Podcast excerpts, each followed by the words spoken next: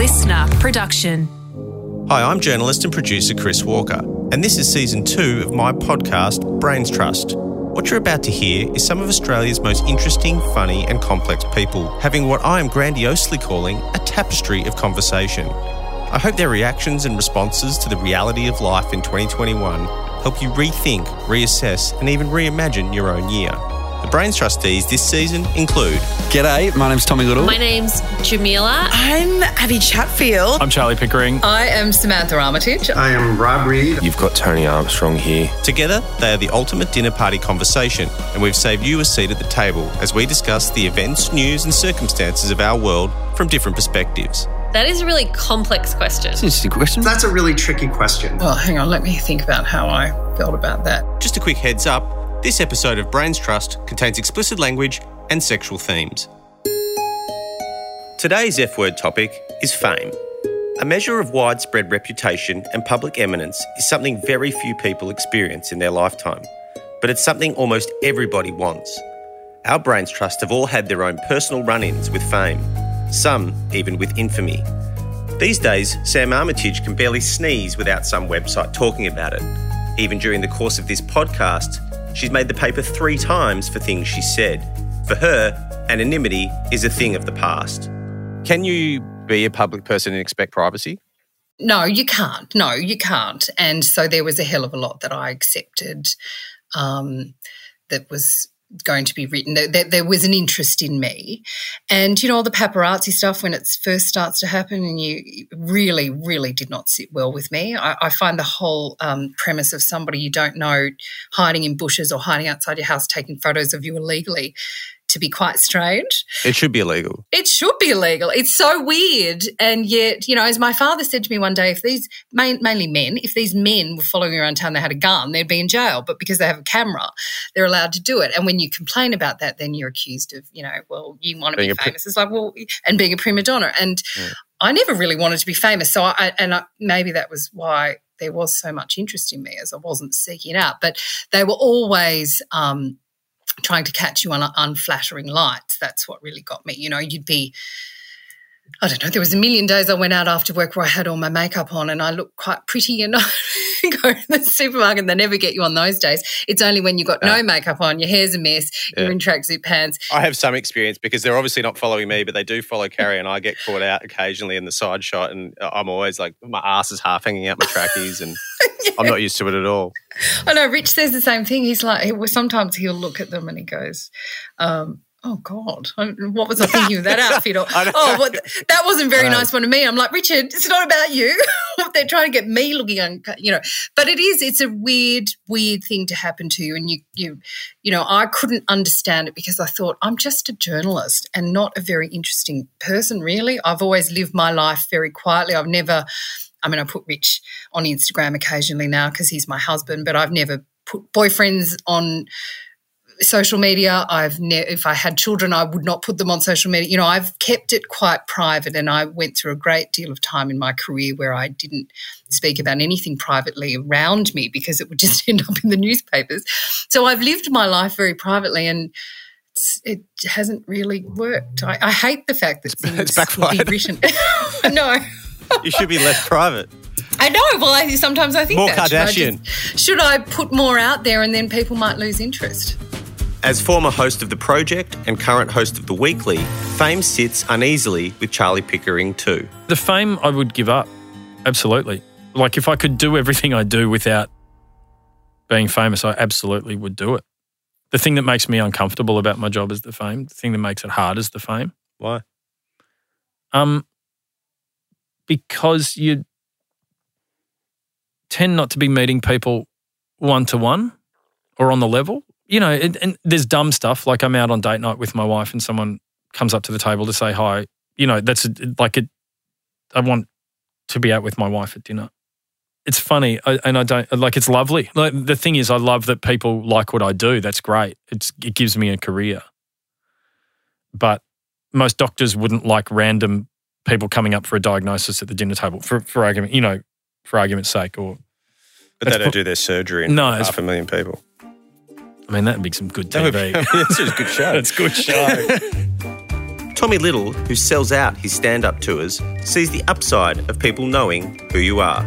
I desire to have huge crowds at stand up shows. Mm. So it's hard to then go, but I don't want anyone to know me. I like fame. It's useful. yeah, it's great. What's good about it? Man, I mean, this is a very juvenile thing to say, but c- cute girls talk to me. Mm. Like, way too cute for me. Right. And that's fantastic. Yeah, that sounds good. Hey, it's the best. um, so yeah, I you know I, I don't don't ever hide the fact that I that I really like it, but um, uh, I don't chase it.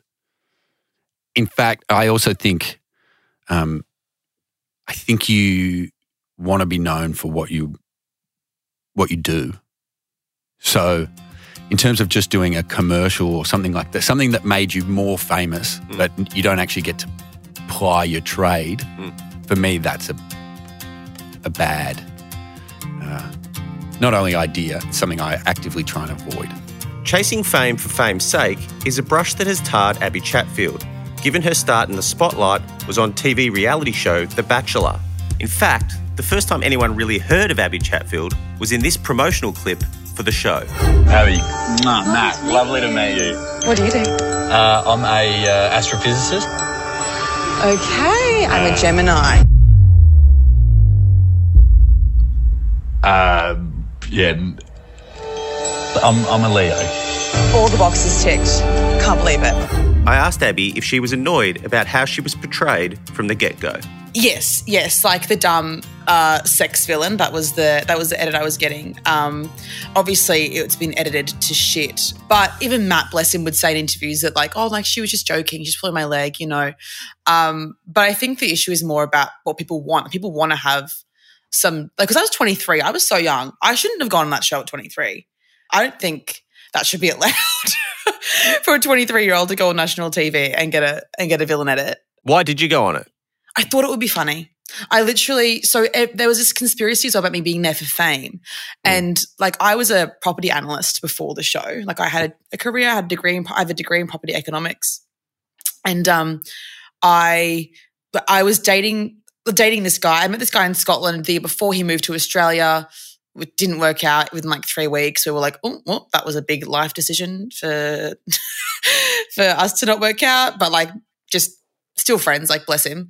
And my roommate was like, we, "You should apply for the Bachelor," and I said, "Oh, this will be funny." And we were like laughing while doing my application. And then I got on, and then like twelve weeks later, I was in the mansion. Like it was all just kind of a bit of a joke to me. Right. Um, so that's why it was very bizarre that this this this rhetoric was like, "Oh, she's here for fame. Like she's planned this all out." It's like I haven't. I literally thought it was funny. the thing I was interested because when I watched the promo back, like, has it kind of stuck that? Like, is it quite hard now for people to, to take you seriously? Like, you know, you're as you just said, you've got a degree. You come from a family of doctors and and dentists and and you know, Mm. Yeah. like, ha, has it made it difficult in any way? Or Um, I think it did for like a year afterwards, but I started writing articles. So after the show, I got um, um, I was able to write articles about like feminism and uh, reality TV edits for women. Do you remember women? They had to close down at the start of the pandemic, but it was like an online, Mm. um, an online site. And then I did advice columns in the podcast. So I think ha- like being able to have that outlet in having thoughts beyond uh, my reality TV edit probably that took about a year. And now i think people take me seriously. But even like people that i collab with someone said to my manager the other day oh abby's actually really smart. I thought she was going to be stupid. Mm. and he was like why would you think she was going to be stupid like like what like what? She's like i don't know. Like she's just like a blonde she's just like a an influence a young influencer that was on the bachelor. Like you just assume they're stupid. Um but i think i'd i'd rather be underestimated than overestimated. And it's I agree. And it's Always yeah, under promise and over deliver. Absolutely. It's just a exactly. fucking train wreck doing it the other way. well, that's what ScoMo's done. So, uh, um, The other thing that I was interested in is because of your views on feminism and The Bachelor is like kind of weird. Like it's like heaps of Yeah. chicks trying to like get the adoration of a dude.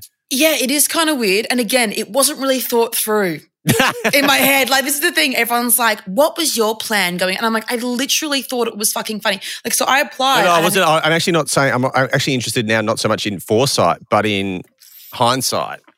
Oh, yeah, right. Um, I guess what I'm thinking is, is it a feminist decision to go on The Bachelor? Like in hindsight, and I don't think it's for me about the idea of dating someone who's dating other people because honestly, uh, I mean that's just kind of normal life for the first couple of weeks, is it not? Like that's fine. Um, but I think it's more about the edits and the categories that you know everyone's going to fall into, and Mm, yeah, they, they put the- you the- into the- archety- stereotypes and archetypes. yeah, yeah, and you're just like a one-dimensional character, and there's no room to be more than that. Whereas I think on the Bachelorette, the edits are are more. uh, You have more of like a spectrum for each person, for the men, and things that that men will do um, uh, are seen as chivalrous, and women will be seen as desperate. Like that kind of. As, it's it's it's interesting. I think it's more about the edit and agreeing to the edit rather than Mm. the idea of the dating show. Do you have any like animosity towards like Channel 10 or the production company in terms of the way that they portrayed you? Nah, no. You people, people like even like some of the producers I still kind of talk to sometimes. But I mean, the, at the end of the day, we're making a making a TV show. Like, yeah, the editing sucks, but that's their job is to make a TV show that rates. And unfortunately, um, villains rate. And if your villain is 23 um, with blonde hair, big tits, and who allow and who had enough content to make a joke about the Gemini thing, like to, you Mm. know, if you and if you have enough content of all the girls in the house hating her, then I mean it's pretty obvious. Like it sucks, but I, I think also why would why would Warner Brothers and Channel 10 owe me anything? Like someone had to be the villain. Why would I hate them? Be like, why is it me? Like I Well, I guess you could argue they've got a duty of care. Mm, yeah, they do. Yeah, yeah. I think the thing that I don't love is the frankenbiting, like the single words being chopped together. I, I, I think that's pretty fucked. But also, like, maybe if you asked me this a year and a half ago, I would say, yeah, I'm really angry. But I think at the moment, right now, like. I- I've I've had this whole career out of it, and if I'd gotten a nice edit, I wouldn't have a career out of it, and I wouldn't be able to speak about things I really care about. Like I just don't really hold any anger towards them because that's just what it's. That's just an entertaining TV show, and because I got that edit, I had the tools in being such a feminist and already having these conversations with my friends privately about all this stuff to be able to kind of like hit back and then mm. write articles about it and have my podcast about it and talk about it. And now I have a platform to talk about things that I really care about. Opportunity can lead to fame, and fame can lead to opportunity. That's something former AFL player and broadcaster Tony Armstrong has experienced as his profile continues to rise. I wouldn't like to be more famous. I just understand that to do a lot of the things that I want to do, that will happen. It's a byproduct. Yeah, it's a byproduct of, of cool stuff that I'm that that I hope I can do, both you know, from a hosting, you know, media point of view, and also like from a creative, artistic point of view. In a way, I'm lucky that I was around a lot of it with with with football mm. and and then now on TV and stuff like that. So I'm around it, but because it's kind of I think starting to to come like notoriety at a later point in my life, I'm a bit more like if if what was happening to me now was happening when I was 18, I would be I would have been an absolute nightmare.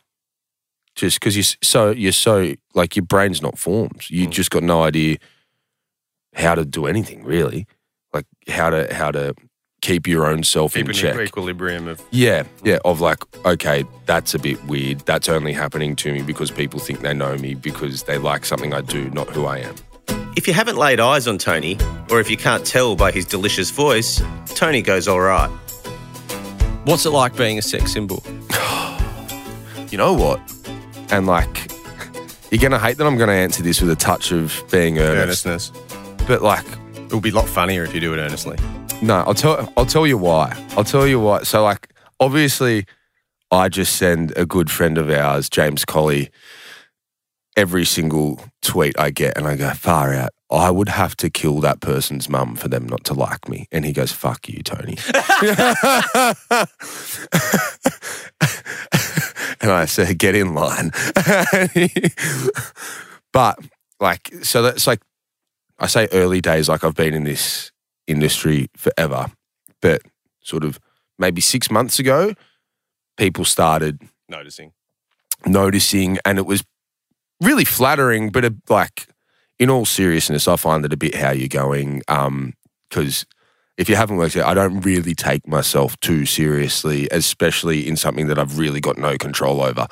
Like, thanks, mum and dad. you know, it's actually The genetics. yeah. Um, but That's probably what you can talk to your dad about. yeah, hey mate, you're hot. Yeah.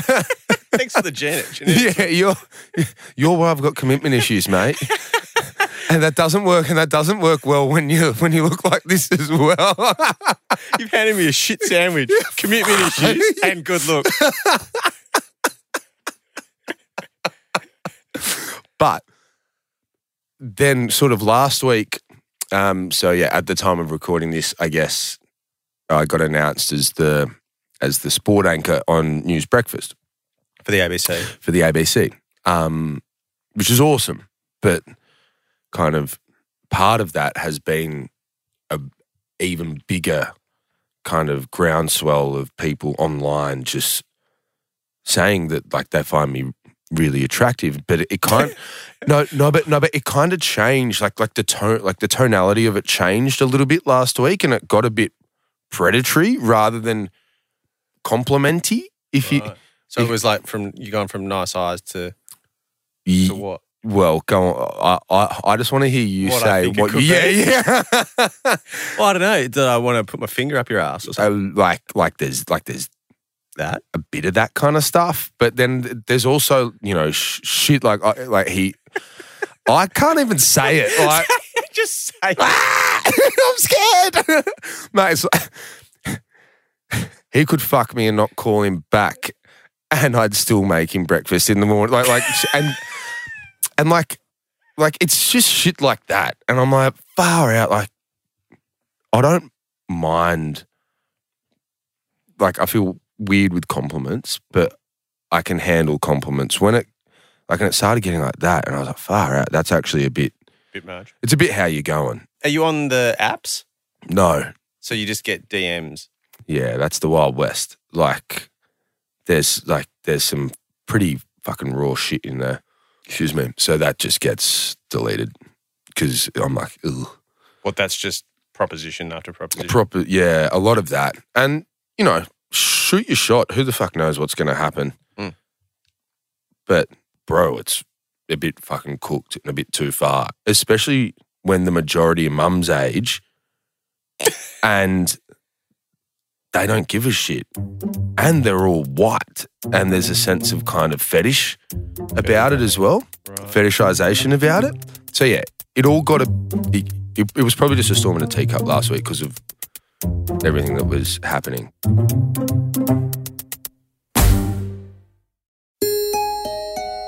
Fame, both by definition and how it is attained, is different across the generations. I asked Jamila Rizvi how she'll broach the idea of fame with her six year old son. I haven't got there at a personal level. I don't think my little boy Hasn't occurred to him. understands what famous is yet. you, you know, you ask him what he wants to be when he grows up, and he'll tell you he wants to be a firefighter. yeah. Evie wants to be a swimming instructor and a sports star and an astronaut.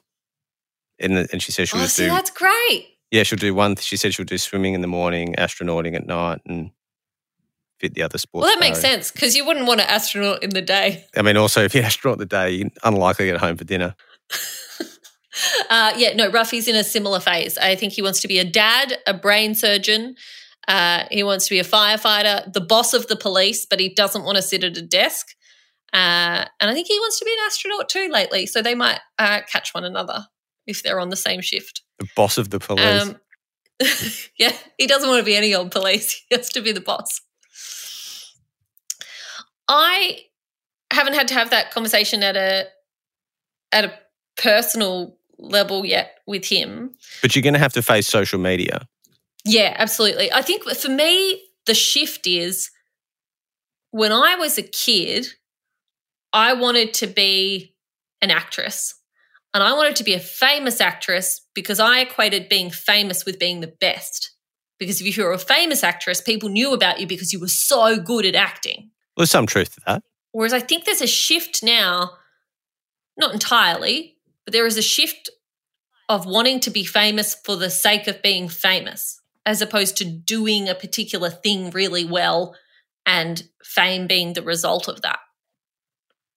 And I think that's more more dangerous and worth unpicking and having a bit of a conversation about because uh, there's there's fame and fortune and whatever else it might be that comes with being great at something and then there's kind of just wanting people to know who you are Mm. i'm not sure why you you would want that without a reason behind it Are you glad you grew up when social media wasn't really a thing? very very Why? Yeah, I got. Oh, there would be so many nude pictures of me as a teenager on the internet. You just I was an you just, idiot. you just got nude a lot. No, not particularly a lot. I just was a teenage girl who wanted to be loved, I think. Yeah. And I think if a boyfriend had said, let's do that, I would have gone, okay. And wouldn't have thought about the consequences. And I'm so glad Facebook became a thing when I was in first year uni and we didn't get cameras on our phones till a little bit after that. I'm really glad. I think it's a lot for kids to navigate. So our kids are dealing with social media, but so are we. And nothing has sparked more debate online in recent times than COVID 19. Rob Reid made himself famous on TED Talk talking about the pandemic. And I asked if the trolls and haters had come for him yet. You know, remarkably, not yet. Um, so I did a four hour, almost four hour episode, special episode with Sam Harris, who's a very big podcaster here in the US. Mm. Um, Yeah, he's a big deal here too. anybody wants to check it out, it's called Engineering the Apocalypse. We put it up in late April, and it's an unusual episode in that it embeds a, a hundred minute monologue that I did, um, and for which I, I interviewed about 20 different scientists talking about the dangers of engineered pandemics and, and the things that we might do to resist the next pandemic. And Sam is, uh, is also very controversial. There's people who are quite opposed to him on both the left and the right. And so there, you know, anything that goes on Sam's show is probably particularly vulnerable uh, to getting hate mail from somebody because Sam himself is controversial and he's pissed off a lot of people on both sides of the political spectrum over the years. And I looked at every single tweet that, um, in some way that I could detect anyway, you know, linked to the episode and so forth. And there had to be thousands, and it, it was a very, very low, actually single digit number that were that were kind of like rude. And I wouldn't even say one of them. None of them were even nasty. Um, and rude, like somebody said, well, why should we listen to a science fiction writer about this? And my answer to that would be because, well, I interviewed 20 different scientists and I'm also a science writer and I'm good at synthesizing and integrating things. But, you know, like little, little sort of jabs like that, but nothing really grinding. And then um, through my own podcasts in inbox, really nothing yet. So I'm relieved. And maybe your show will be the thing that sets off the avalanche. Let's hope not. Although, in this increasingly divided and opinionated world, people in the public eye do have to live with the prospect of being quote unquote cancelled. For Abby Chatfield, having her own platform means she doesn't really answer to anyone. Yeah, it is weird. Like, in some ways, it sort of makes you uncancelable.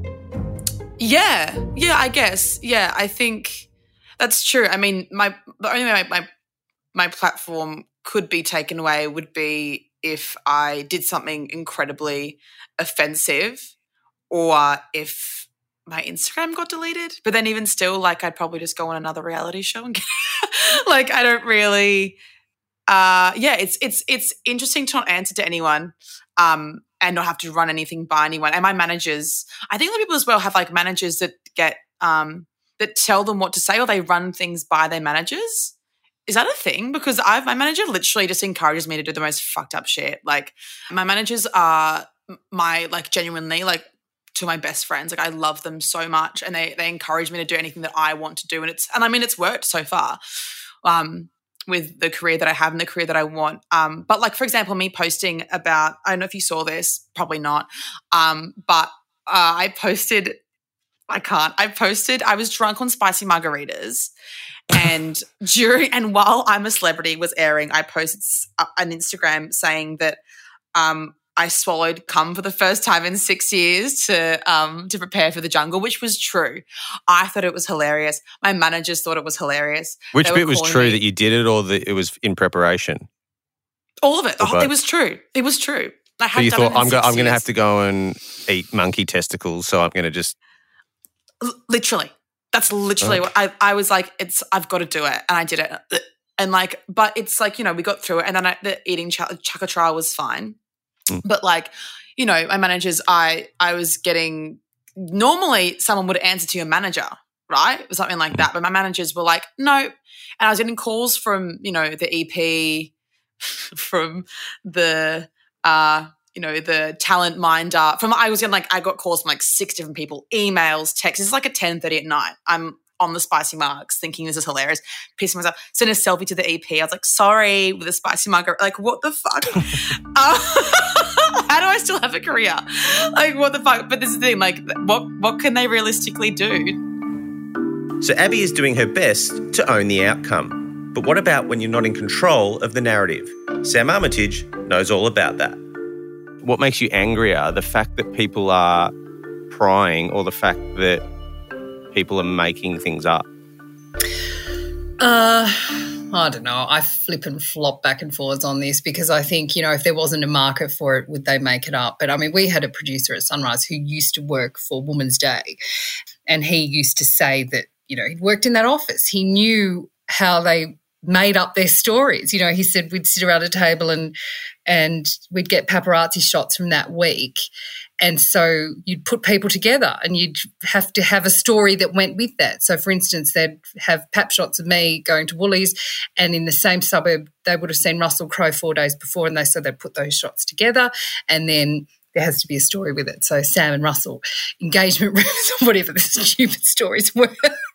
And I've had to laugh about it because otherwise you would go mad. But and the crux of it, that's terrible. You know, like that's appalling that they're allowed to get away with that. I mean, I think that should be illegal. How is that allowed to happen? And and why are we surprised that the average Australian is starting to be highly dubious about some of the stuff the media puts out? Because there's so much crap out there. You know, the Daily Mail is equally as irresponsible.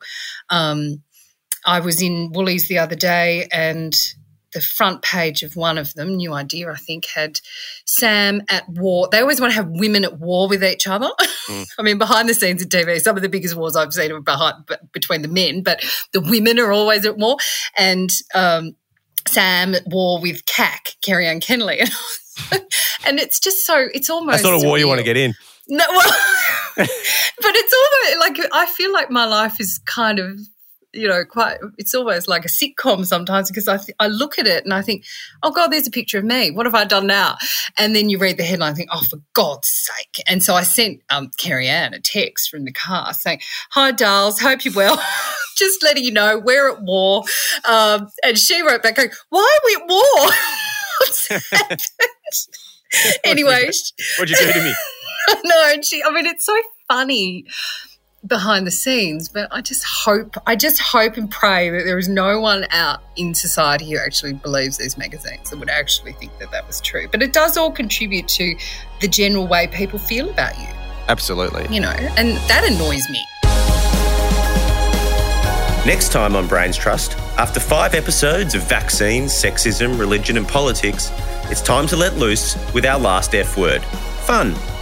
And what's more fun than?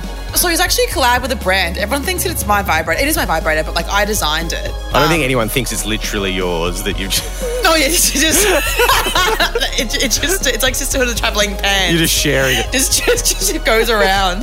It's like It's like the Olympic torch. Brains Trust is presented by me, Chris Walker, produced by Chris Marsh, Carly Humby, and Sam Kavanagh. See you next time as we continue the conversation with our Brains Trust.